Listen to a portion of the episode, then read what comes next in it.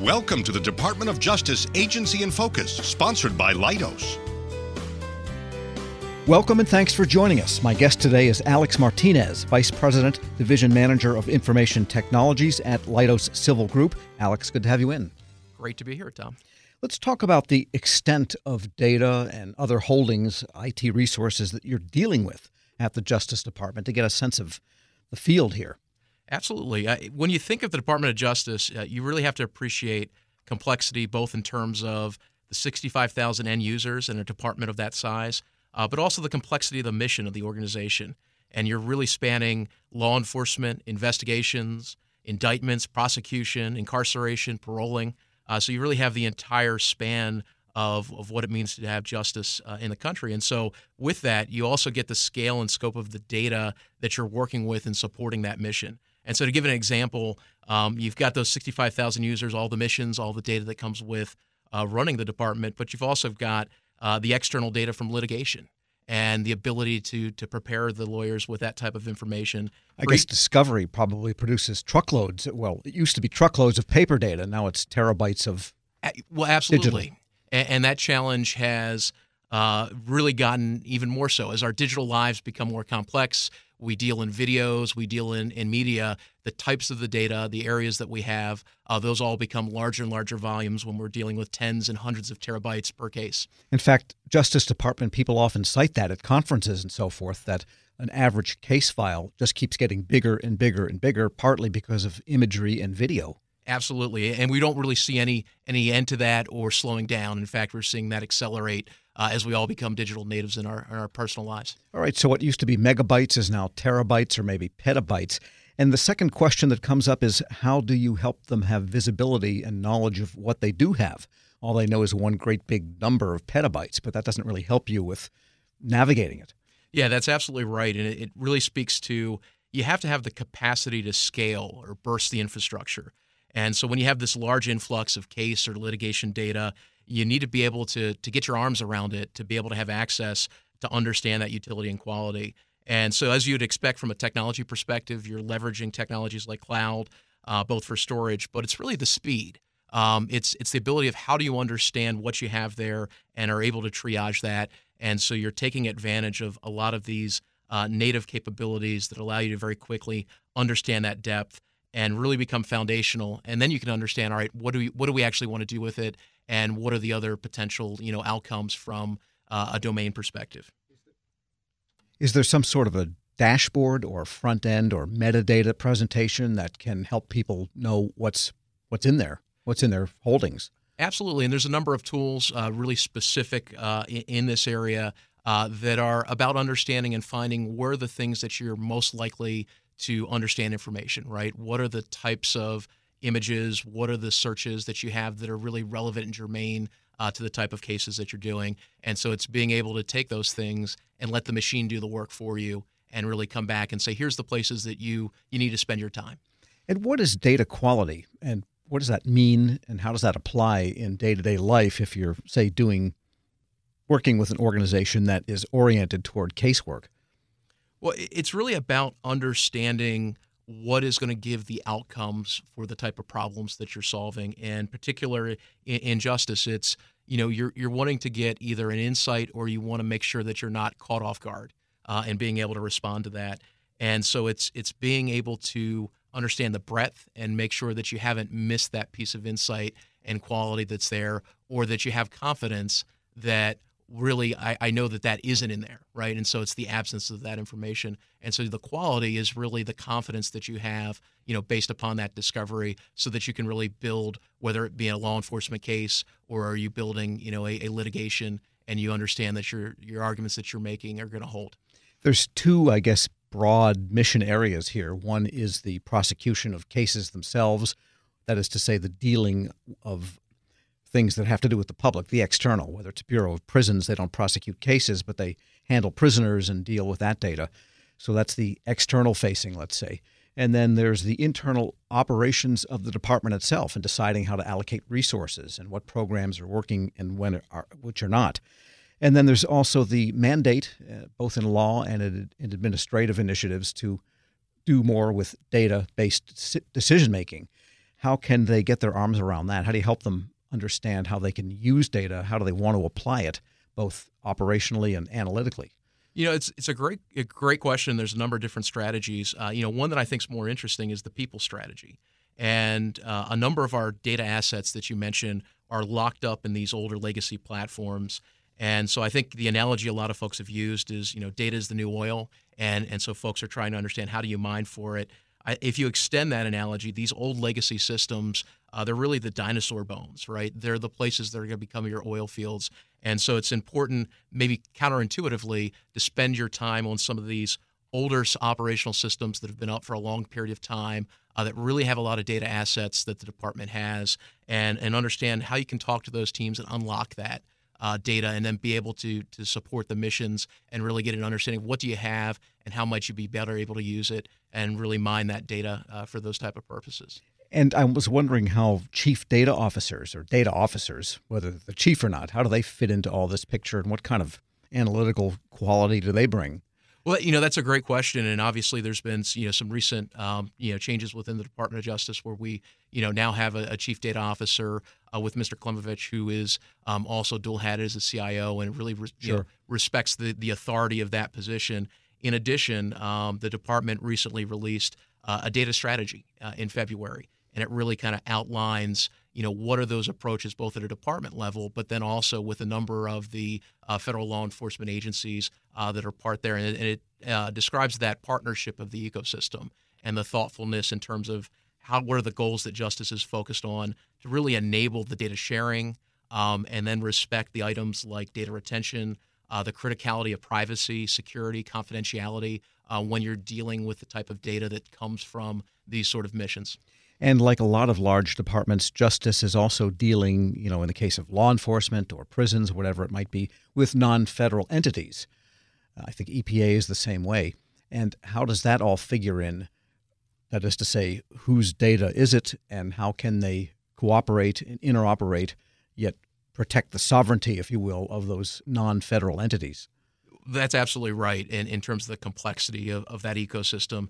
And you know how justice is looking at this is really the necessary building blocks and a strong focus on identity, credential access management, the ICAM piece that really allows you to credential your partners. Really, your you know if you think of those as the supply chain uh, that you interact with on your data side, and so that's the first building block to really understand privacy by design. Right? How do you ensure that data from these partners stays within the the legislative missions that it's allowed to?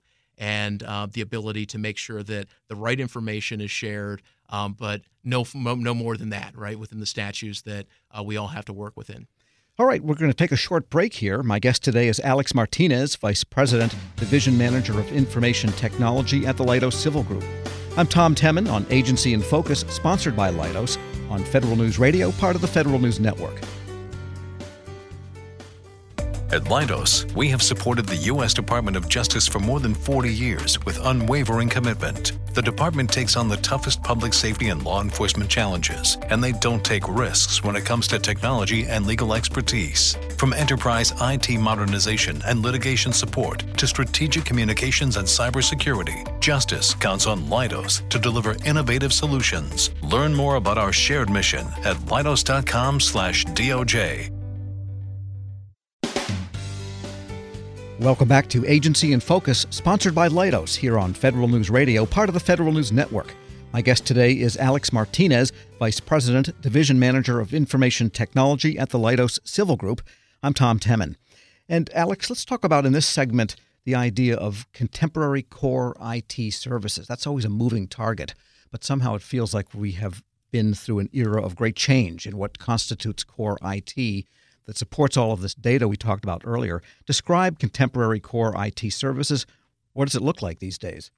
It's a that's a great point, and it does feel like um, you know there's a fair amount of inflection and change in how we look at these. You know, contemporary core IT services are fully managed services, and you know what I what I mean by that is uh, it really requires capital E engineering work uh, to really enable the reliability and the resiliency of those services uh, going forward.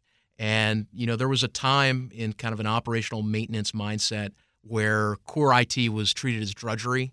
Uh, and it really was reflected, I think, in some of the teams that supported uh, those type of services. And there was a lower talent density, um, you know, in the teams that were in the core IT area.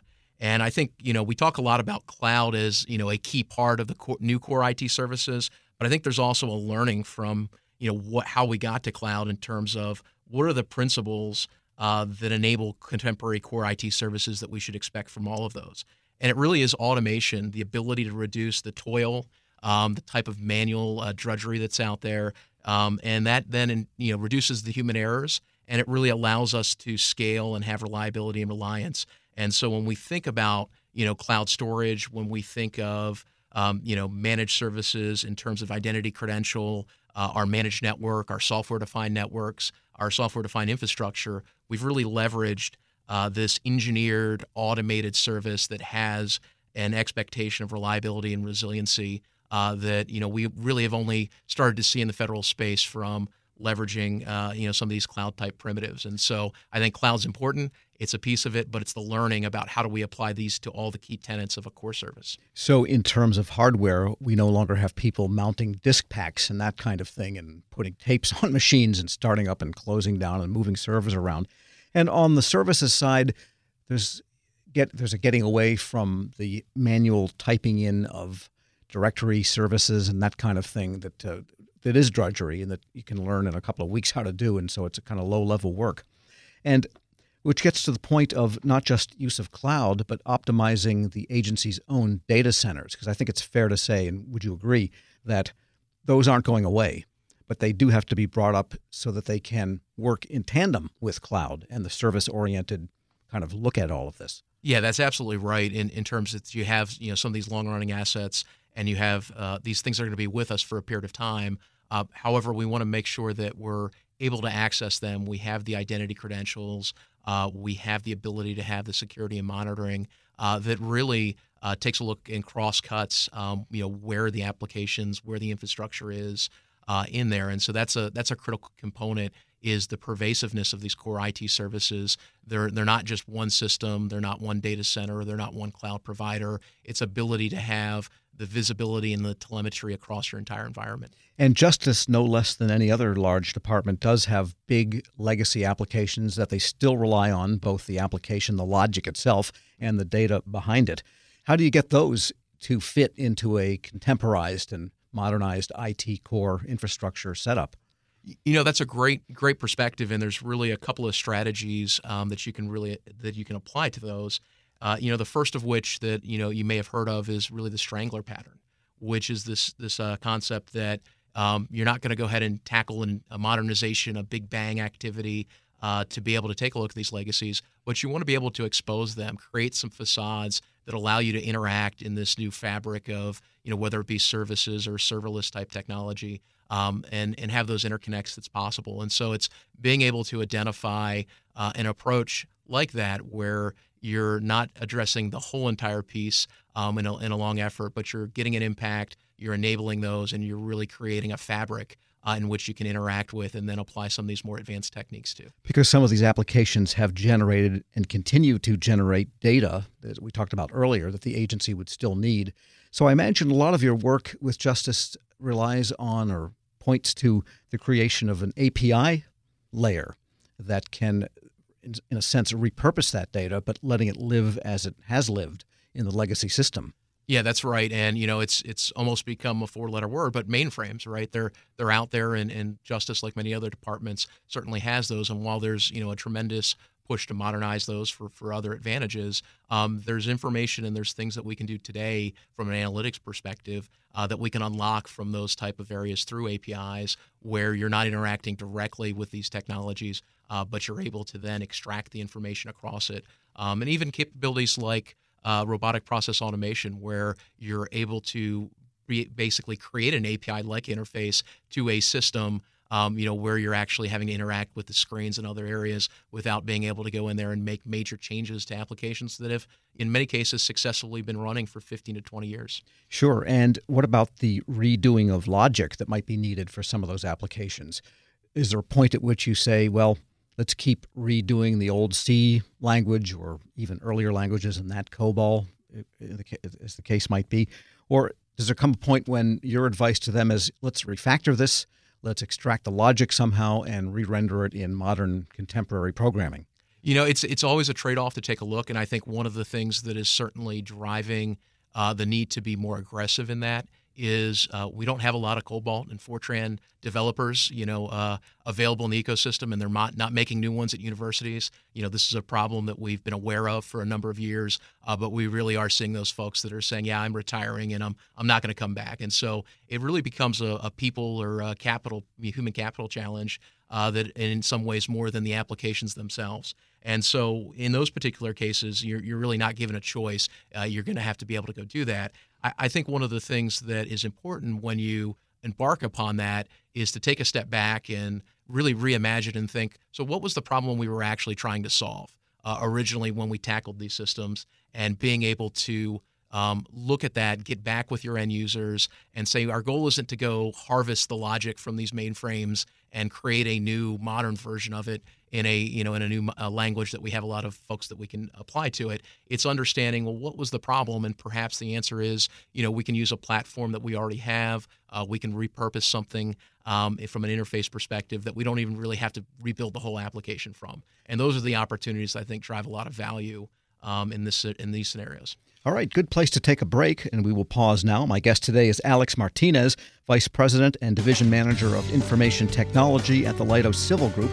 I'm Tom Temin on Agency in Focus, sponsored by Leidos, here on Federal News Radio, part of the Federal News Network. At Leidos, we have supported the U.S. Department of Justice for more than 40 years with unwavering commitment. The department takes on the toughest public safety and law enforcement challenges, and they don't take risks when it comes to technology and legal expertise. From enterprise IT modernization and litigation support to strategic communications and cybersecurity, Justice counts on Leidos to deliver innovative solutions. Learn more about our shared mission at leidos.com/doj. Welcome back to Agency in Focus, sponsored by Leidos on Federal News Radio, part of the Federal News Network. My guest today is Alex Martinez, Vice President and Division Manager of Information Technology at the Leidos Civil Group. I'm Tom Temin. And Alex, we've talked about data. We've talked about the core infrastructure needed to make use of that data, a little bit about the analytic tools. Let's talk about the user and how that Justice Department user, whether he's at the BOP or in the prosecutor's office, you know, opposite ends of the intake and outtake uh, spectrum there in dealing with justice. What are some of the issues with presentation and user interface? Well, absolutely, and I think you you covered it well. Is you have such a diverse user base, and many of those users are uh, mobile all the time, right? In terms of you know the field agents across the country, uh, in terms of each of these different users, and so well, the important piece is to understand and map out how is that end user interacting you know, with the services. And a lot of times that's happening on a mobile device, or they prefer it to happen on their mobile device and, and not fire up a laptop in a in a in a car or, or on the side uh, when they're able to do some sort of interdiction. And when we we talk about it, it's mapping out, you know, how many steps does it take for an end user to get to a platform through their mobile device? And we really have to make sure we get the whole ecosystem. We have to understand, um, you know, they had to get to VPN, they had to get access to their their physical device. Um, they had to be able to uh, have their email and other activities. So it's not just you know that application maybe that our you know our agile developers are focused on. It's what is that whole user experience till they get to the point where they can actually accomplish why they had to you know pick up a device and interact with IT. And so it's mapping that out. Yeah, I guess in this mobile phone, smartphone era, which has been very much embraced by agents and FBI agents and so on, the advent of FirstNet and the high speed first responder competing networks that compete with FirstNet, there's the implication that all of this data will be instantly available over these high priority networks in real command or emergency situations. I guess that probably adds intensity to the need to have that good seamless reach back without too many bottlenecks. Well, that's right, and and certainly things uh, such as FirstNet, right, provide us the uh, the potential capability where when we're in a critical uh, incident, we're going to have more reliable access to it. Um, and so that's one piece of it. But now it's really incumbent on the rest of that provider ecosystem to say, all right, now that I have access and I have the high speed, what can I really do with it? And um, you know, am I in a one-hand operation, right, where I, I don't have the luxury of being able to interact and, and kind of type out like perhaps you and I do uh, in our personal lives? And so, have we thought through what are what those end users are doing in a law enforcement type capacity and making sure that uh, the end user interaction you know matches that and we're taking advantage of you know the identity and the other biometric areas to to be able to to further improve that end user experience. So, multi factor authentication with biometrics might be part of it. I imagine even voice recognition might come into it. Yeah, and I think so. And, and what we're seeing, you know, uh, really in the early stages though is, is being able to combine all these factors together to get probabilistic access. You know how do you hold your mobile device how your voice the the the access your location? These are all really our digital footprints. And so if we you know take a look at how those come together, that really helps us find better ways of understanding that this really is the person who's executing this mission with a higher level of confidence. Sure, because cybersecurity is always a consideration in any, especially in mobile applications. And what are some of the ways you're looking at that? Well, I think we've done a, a really large push on our endpoints in getting visibility um, from a security perspective and in a CDM and a lot of the efforts around that. And really, what it comes to now is we've invested in it. We're using a lot of the compute cycle on these mobile devices, and we're logging a lot of this data. But so, how do we now understand um, more effectively what's happening from an end user perspective, and how can we do um, types of analytics across that type of data uh, to really be under, understand the usability, uh, the telemetry, what that user's experienced, and then is that within the parameters of what normal looks like for that end user, so that we can make security decisions that are more behavioral rather than um, pure uh, procedural or compliance type things that you know perhaps we've been doing for the last you know 30 to 40 years.